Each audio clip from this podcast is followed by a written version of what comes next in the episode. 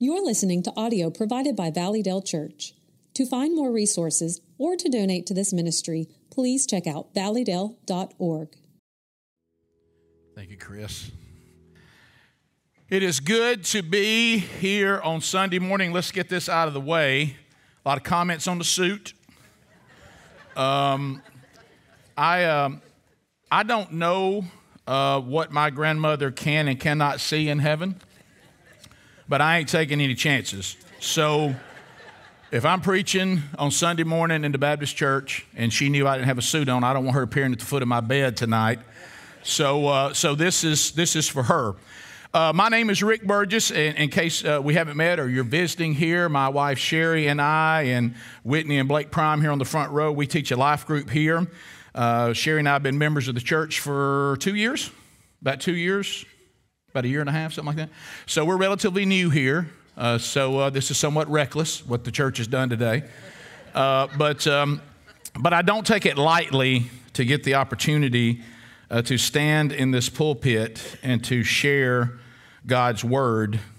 Um, so we're, we're talking about new beginnings. We, we just sang about new beginnings, and, and it's New Year's Day. And, you know, isn't that a, a, a great feeling, that feeling of, whoo, I get a do-over. Does anybody remember I, when I grew up in Cheahawakers, number one, if something went wrong in one of our games, what would somebody gre- uh, scream? Do-over. And we just start the whole thing over. Do you remember that? And, and so... even though it's just a number on a calendar, uh, it always gives us that opportunity to assess where we are. The Apostle Paul tells us in his, his second letter to Corinthians, which made uh, our, our holy word, um, he, he's telling the church at Corinth, as he sees open sin in the church, he tells them to examine themselves to see if they even are of the faith. And, and this is an opportunity for us to do that today. Um, if, if you've got your Bible or something with your Bible on it, I want you to turn uh, to Genesis chapter thirty-two. Genesis chapter thirty-two. Um, and, and I want you to turn there because we, we actually, I do a Wednesday Bible study um, at my office, um, and then it also is on uh, our, our YouTube channel every week. If you ever want to join us, you can. And we just finished a year in the book of Genesis. All the men in the Bible study have been telling me, we want to do the Revelation. We want to do the Revelation. And my wife, Sherry, said, rightfully, she said, you cannot teach people the end if they don't understand the beginning. So we spent an entire year uh, in the beginning. And we just finished that, and this message rose up out of Genesis, and, and, and it really is perfect for today. If you are planning anything that has to do with a new beginning, and Jesus Christ is not part of that, you are wasting your time. The Revelation tells us what? In, in, in Revelation twenty-one, speaking of the Revelation, we are told that, that, that, that John sees this revelation of Jesus Christ, and he says, behold, the one that was sitting on the throne. And, and who is that? That's Jesus. He said, behold, I am making all things new. So when, when, when Nicodemus is talking to Jesus in, in, in the Gospel of John in chapter three, and he's not understanding this new covenant, and he's talking to Jesus, and Jesus doesn't say, well, I would appreciate it if you would be born again. Uh, it would be it would be awesome if you'd be born again. If it's not too much of a hassle, you, you, you, he said, you must be born again. You must be. You must be made new. And we're going to see uh, this, this, this, this, this full foreshadowing in Genesis of the covenant, of the gospel. And, and we're going to walk through this step by step, and then there's going to be an opportunity for you and I to respond. To what? God. God. So let, let's look at what's going on in Genesis thirty-two. Jacob, um, if you remember, he he tricked his brother Esau out of his birthright and out of the blessing, along with his mama. And he's had to flee because why? Esau said, I'm going to kill you for what you did. And so he has spent over twenty years in fear of Esau. Now, God has told him after he finally frees him from his struggles with Laban, which we'll talk about, you now need to return to the land that I promised to your ancestors. And Jacob gets fired up. He finally frees himself from Laban, and he gets his wives together, and he gets his children together, he gets his herds together. He goes through all the different attempts from Laban to try to deceive him out of more and more and more. And he's on his way back, and then all of a sudden it hits him. Wait a minute. I'm about to see Esau. So, so the first thing that I want you to understand when you look at thirty-two in verse seven, the first point I want to make, and I, let me encourage you on something that changed my life. My wife was very good at this. I wasn't. Adrian Rogers, God rest his soul as he's in glory, once said this truth, that the cheapest pen and the cheapest highlighter will serve you better than the greatest memory. Can I encourage you to come into worship? Can I encourage you to get something to write on? Can I encourage you to take notes? Can I encourage you, encourage you to highlight things in Scripture? Because I don't know about you, my recall is getting harder and harder the older I get. And it's important, if you really want to learn this and you really want to grow spiritually, you're going to have to start writing things down.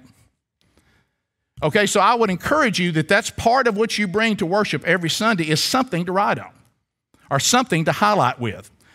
So look at what happens in Genesis thirty-two, verse seven, and this will be our first point. Many times we're afraid of the wrong thing.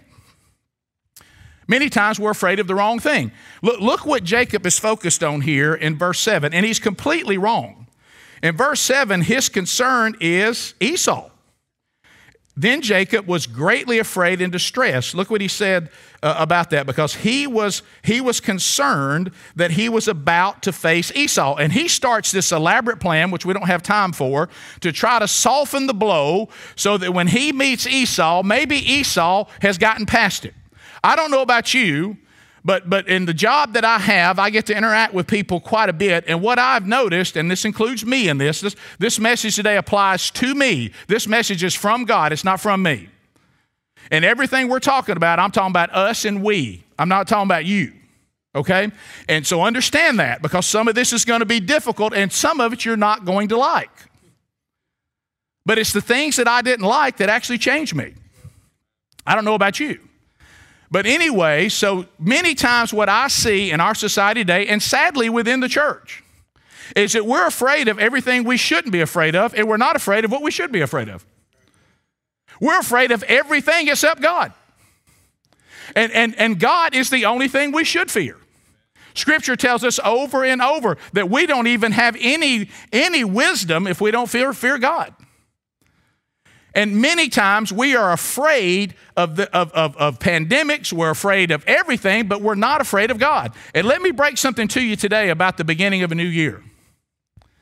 Every single person in this room is in the exact same position. Today, you have never been closer than the return of Jesus Christ or your earthly death. You're closer right now than you've ever been to either one of those situations. And that situation is going to happen, one of them, to every single person, including me, in this room. And you would think, as our brother Peter tells us, in Second Peter chapter three, and he's talking about the day of the Lord. And he's talking about how God, by the way, those of you worried about man-made global warming, don't worry about it. God saved that for himself. This place is going to burn, but you ain't got nothing to do with it. And, and, and Peter lays out how bad that burning's going to be. He said this place, I mean, every molecule is going to be whoo. And I love what he says after that. He said, and since we as a church claim to believe this day is coming, and we're closer today than we've ever been, you would think we would live lives that, that feature godliness and holiness. He says, if we really believe that, you would think we'd live differently. But we're afraid of everything that we shouldn't be afraid of. But let me tell you what you and I need to be afraid of, the coming of the Lord. Are you right with God? So you may be fearing your Esau, but that's not what you should fear. The problem here is that God had Esau handled. He had already softened Esau's heart. Now, you know, right now, Jacob, just around verse seven, he just had his guys come back, and he said he's coming with four hundred men. Now, we don't know whether that's a literal four hundred or he was an evangelist, and it's really about one hundred. Okay? But he says, He says he's coming with four hundred men. Well, Jacob says, I've always wondered at that moment, did you not get more details than that? Did you not tell him, are they mad? Does he seem angry? But Jacob is afraid. He said he's greatly afraid and greatly distressed because he doesn't think this is going to go well. But God had that handled. Listen to me. That's important. Don't miss that point. You're, you and I are afraid of lot, a lot of things, and the reason why we're afraid of them is we lack faith. We don't trust God. Because God had Esau handled. The issue, as you're going to find out, is that Jacob does have an issue, but it's not with Esau. I'm going to say that again. Jacob does have an issue, but it's not with Esau. So let's look at, at let's move over now to verse twenty-two. Verse twenty-two. The same night he arose, this is after he's prepared for Esau, the, the encounter, and took his two wives and two female servants, his eleven children, and crossed the ford at Jabok. He took them and sent them across the stream and everything else that he had, and Jacob was left alone. So you got to give Jacob some credit here. He's, he's growing up a little bit. He said, I want to get my wife, my family, I want my wives and my children, I want to get them to safety. This, this is a new feature for Jacob. Okay, he's at least doing that.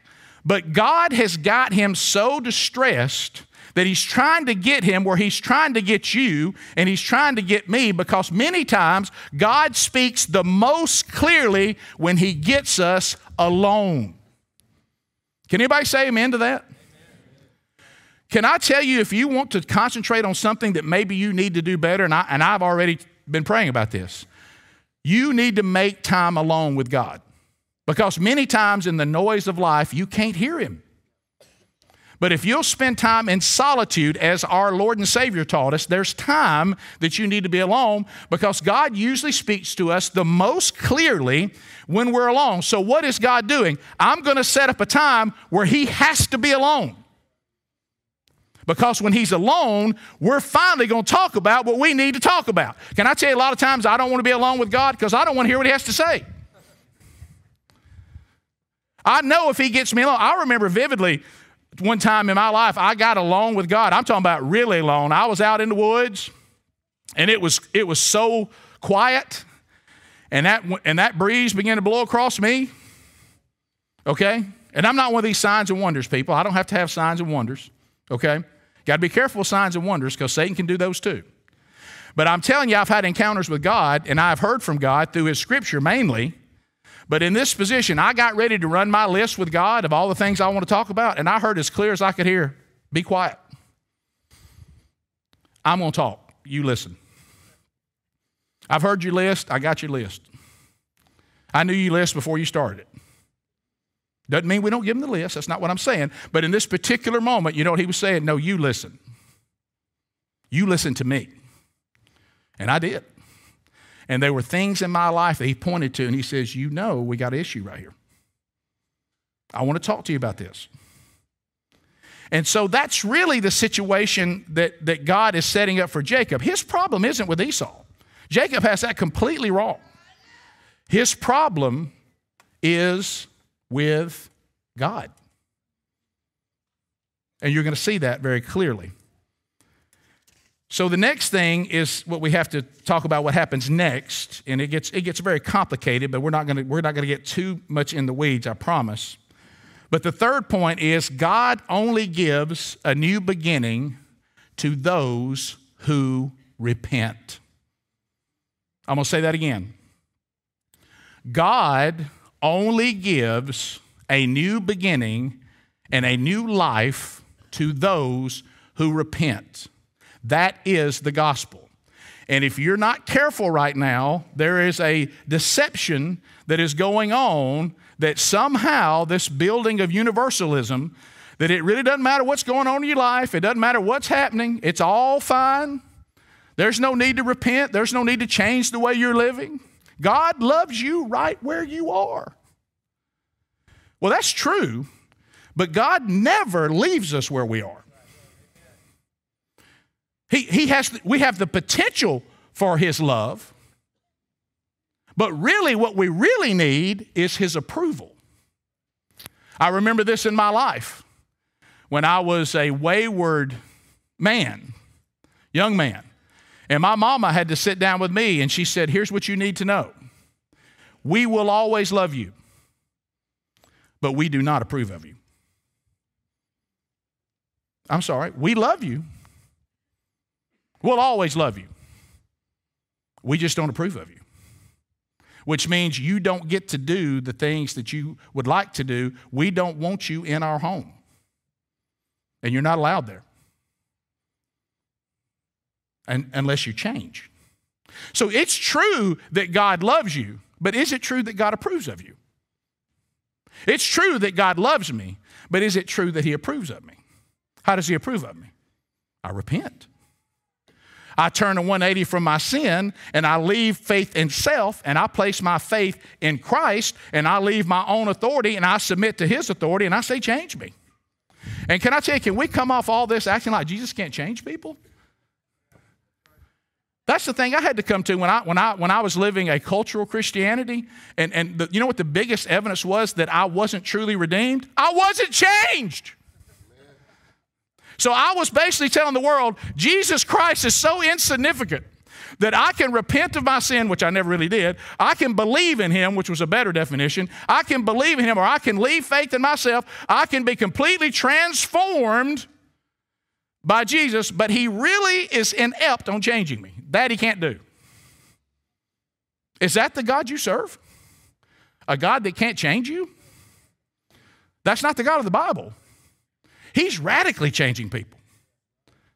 Not because of their new commitment to self-control or their new commitment to a set of rules, because of his power. They, they, they died, and now he lives. So it, this repentance is about to take place. Now, if you look at the new covenant, sometimes this is, flies in the face of the new hippie Jesus that's been created. Uh, Jesus in Luke thirteen, they're asking him about, are the Gentiles bigger sinners than we are? You know what Jesus said? Let me, let me give everybody, heads up, this applies to everybody. Repent or perish. All must repent, or they will perish. You know, we love all this stuff. You know, Jesus had a different, uh, he, he was mainly uh, calling out the Pharisees and, and, the, and the religious zealots and the legalists. That's true. He had a different tone with them. But he called everybody to repentance. The woman at the well, he didn't say, keep on sleeping with all these men, I'm good with that. The woman who was caught in adultery, he didn't say, go and keep on sinning, it's all good. If you were a Pharisee, I'd have a word with you. But since you're just a sinner, uh, you don't have... No, he said, go and sin no more. He had a different tone based on where you were and if you were self-righteous or not. But there wasn't anybody that encountered Jesus he didn't call to repentance. No one. Everybody's called to repentance if you really want a new life and a new beginning. Look at this beautiful moment in the life of Jacob. And when he was left alone, picking up now in twenty-four B, a man wrestled with him until the breaking of the day. When the man saw that he did not prevail against Jacob, he touched his hip socket, and Jacob's hip was put out of joint as he wrestled with him. Then he said, let go, let me go, for the day has broken. But Jacob said, I will not let you go until you bless me. And here comes twenty-seven. And we'll walk through all this, but here's twenty-seven. And he said to him, what is your name? Does anybody think God doesn't know Jacob's name? He didn't have any idea who he is. Does, does anybody think that? Why is God asking what Jacob's name is when he knows? What, what is this all about? Well, what does the name Jacob mean? One who deceives. Deceiver. You know what God is saying? Hey, Jacob, we haven't dealt with what you did to Esau. You've been running from me on this. I've been watching you run. I've been watching what you've been through with Laban. I've been here through all this. Now you're afraid to face Esau. Why are you afraid to face Esau? Not because you got a problem with Esau, because you have a problem with me. We haven't dealt with this. I told your mother that I would work the covenant through you, but you and your mama cut your own deal, and y'all deceived your daddy, and you deceived your brother in order to get it. And you've never repented of that. What is your name? My name is Deceiver. Finally. Finally, you acknowledged your sin. And when God hears this acknowledgement that he owns his sin, then he said, your name shall no longer be called Jacob, but Israel. For you have striven with God and with men and have prevailed. Jacob knows he's not right with God, and that's why this, this wrestling, he bless me, bless me. God's already said he's going to bless him. But Jacob's not sure. He knows he's not right. He, he wants to wrestle with God. I want this blessing. I'm just not willing to repent. And God says, I've already told you that I would bless you. Now you repent. What's your name? I'm a deceiver. Finally. So what do you and I need to say to God? Because God is asking you, and he is asking me, what is your name? Maybe you need to say, my name is sexually immoral. I'm a fornicator. Either physically or with my heart, I watch porn. I'm doing things in my life, Lord. And you know what he's saying? I know. I'm an adulterer. Either in my heart or physically. You know what God says? I know. I'm struggling. I'm, I'm, I'm participating in homosexual activity. You know what God says? I know. Your name is homosexual. Your name is sexually immoral. Your name is fornicator. Your name is adulterer. Repent. Maybe your name is liar. Maybe your name is unforgiver. You, you're denying people forgiveness that Jesus did not deny you. And you won't let it go. Maybe it's prideful. Maybe that's your name. You're so arrogant, you don't even think you need to repent of anything. You're so smug and self-righteous, and you are very good at being loud about sins you don't struggle with. But you're not about to admit the things you struggle with. Maybe that's your name. Maybe your name is glutton. That was my name. That was one of my names. And I justified it for years. And I remember my wife talking to another friend of mine that struggled with gluttony, and she said, what was it? He said, what was it that made Rick change and address this? And I'm still addressing it. You know what she said to him? When he finally called it sin. When I finally said to God, gluttony is a sin, and I'm a glutton.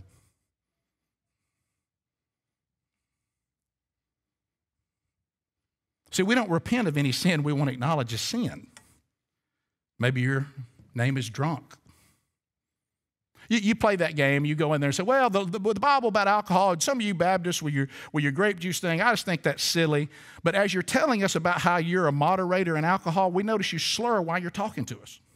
We notice you can't hold your balance.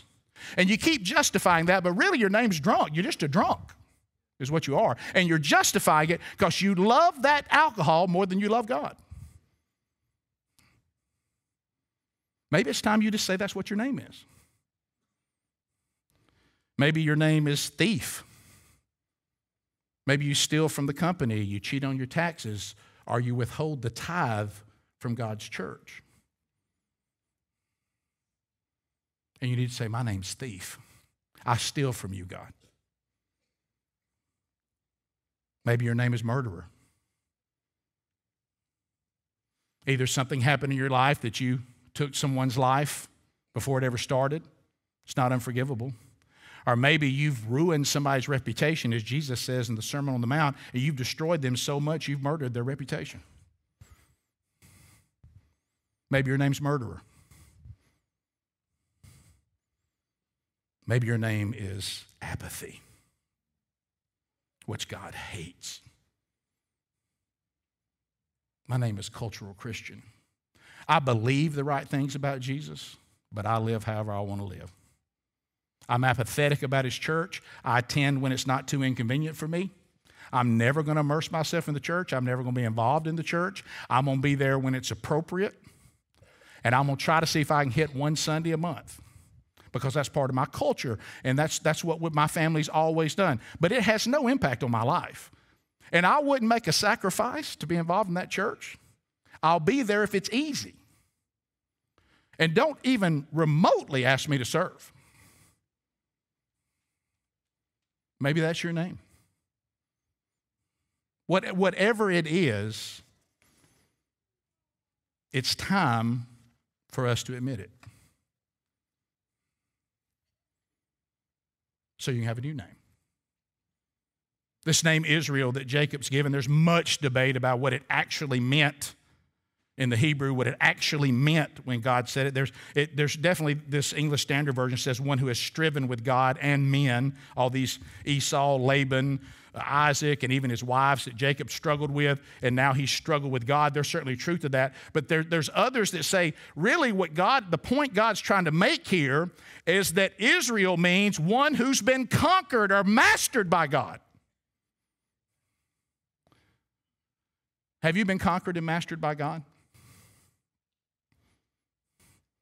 Or is God still only allowed in certain parts of our lives? God will do whatever it takes to give us the best shot at getting our new name. A W Tozer said, God cannot fully bless a man until he conquers him. I'm going to say that again. God cannot truly bless a man or woman until he conquers them. You say, well, now, do we see this throughout Scripture? Yeah, what did Jesus say to everybody that wanted to be his disciple? What's the first thing he said? Deny yourself. Pick up your cross and follow me. Die. This theme, this theme continues from the beginning all the way to the end. Die. Get a new name. Get a new beginning. Get a new life. You and I need a new spirit. My question is, examine yourself. Do you see any evidence of the new spirit? Well, if it's not there, we're the problem. It's not because he can't do it.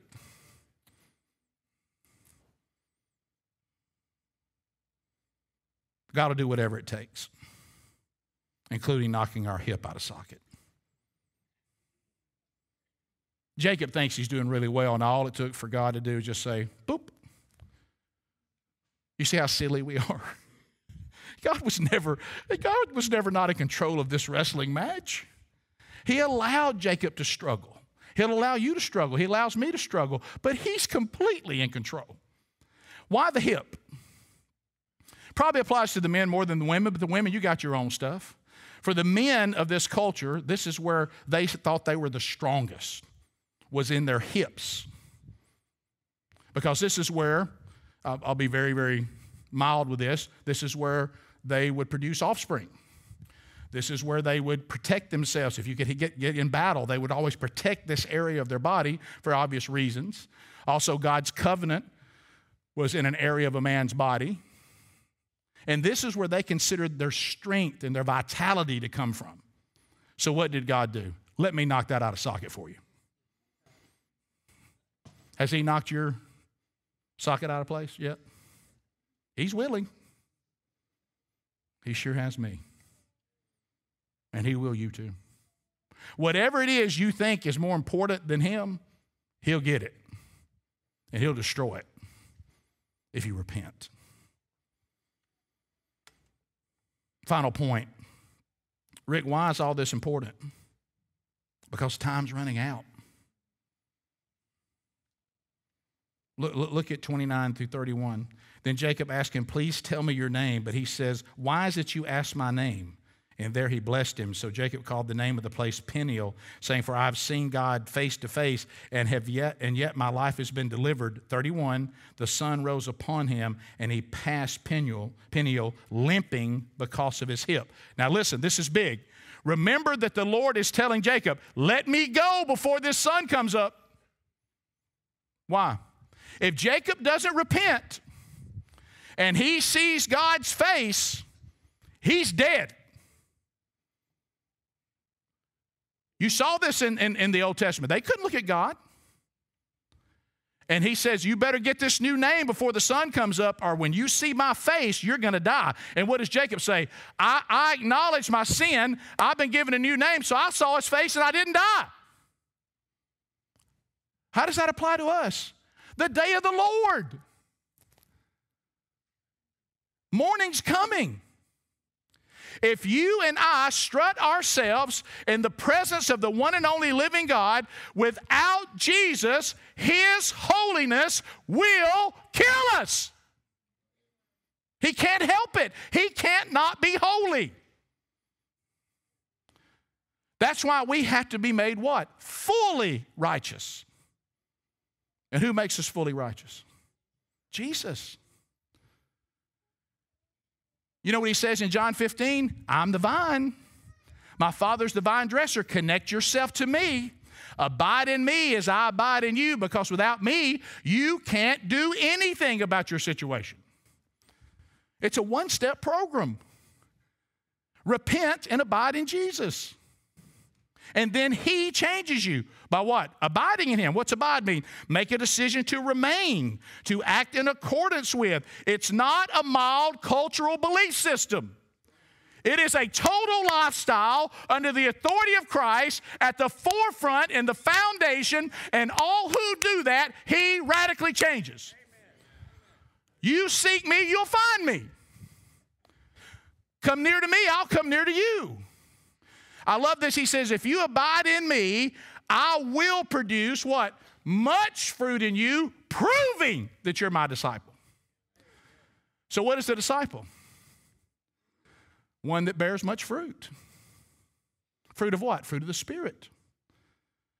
And then you could say, to be a disciple, you bear much fruit. What kind of fruit are you and I bearing? Time's running out. Time's running out. What is it in your life and in my life that today is the day that we need to acknowledge, that we need to call sin? If not, his holiness will kill us, and the day is about to break. I love thirty-one. The sun rose upon him as he passed Pen Peniel, limping because of his hip. I'll give you an analogy as I'm getting older. I knew I was getting older when I began to get injured sleeping. Rick, what's wrong? I have no idea. I don't know what happened.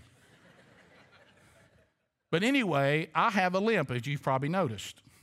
And I remember the first time somebody said to me, what's wrong with you? And I didn't know what they were talking about. I said, what do you mean? They said, well, you're limping. And you know what I said? This was Jacob. I think that's just the way I walk now. This, this injury is so severe, it shows when I walk. You think Jacob ever forgot this encounter? Do you think God was not able to remove the hip? Some of you health, wealth, and prosperity people say, Jacob didn't have enough faith. He should have named it and claimed it. No. God could have removed the limp. He just didn't. Why? Because the limp was good for him. Remember Paul? I've asked you three times to remove this thorn from my flesh, and you won't do it. And then God, then he, but he didn't leave it unanswered. You didn't remove it because it keeps me humble. It reminds me of the grace that you have shown me. So I what? Celebrate my weakness. I celebrate calamity. Because why? When I'm weak, then I'm strong. Why is that? God loves us so much, he'll take us to a place where we say, I got no hope but you. I wish, I wish that I would do that without him doing that to me. I just don't seem to be able to pull that off. So difficulty has always been used by God to radically change me. So now we're to the point of response. In Acts chapter two, we see Peter finally delivers the message correctly after he received the Holy Spirit. Incredible message from God. And it said that everybody who heard Peter, the scriptures tell us in Acts chapter two that their hearts were pierced. It, it, it cut. The Holy Spirit convicted them of their sin. They needed a new name. And they cried out to Peter, what are we supposed to do? And let me tell you what Peter did not do. Y'all just go home. God works that out. I don't even, I won't want to freak some people out in the modern Western church. They even gave a number, a number of how many people repented. It's actually in the Bible. So when they asked Peter what they were supposed to do, guess what Peter said? Repent. I mean, there's, there's the question. What am I supposed to do? I'm under conviction. What am I supposed to do? Peter said, I'll tell you what to do. Repent. That's what Jesus taught us. You turn a one eighty from that sin that you won't call sin, and you acknowledge it, and then you rise, and you come forward and be baptized into the Holy Spirit. What is your name?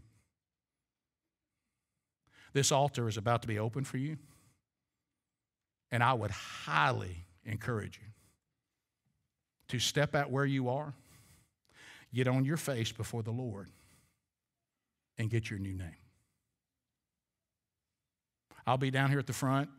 Our pastors are here if you need to talk to somebody about a first-time decision or something that's prompted you today, and we'll stay here till we're done. But no matter what the situation is, whatever this message has said to you, because I know what it said to me, the altar is going to now be open for you to respond any way you need to.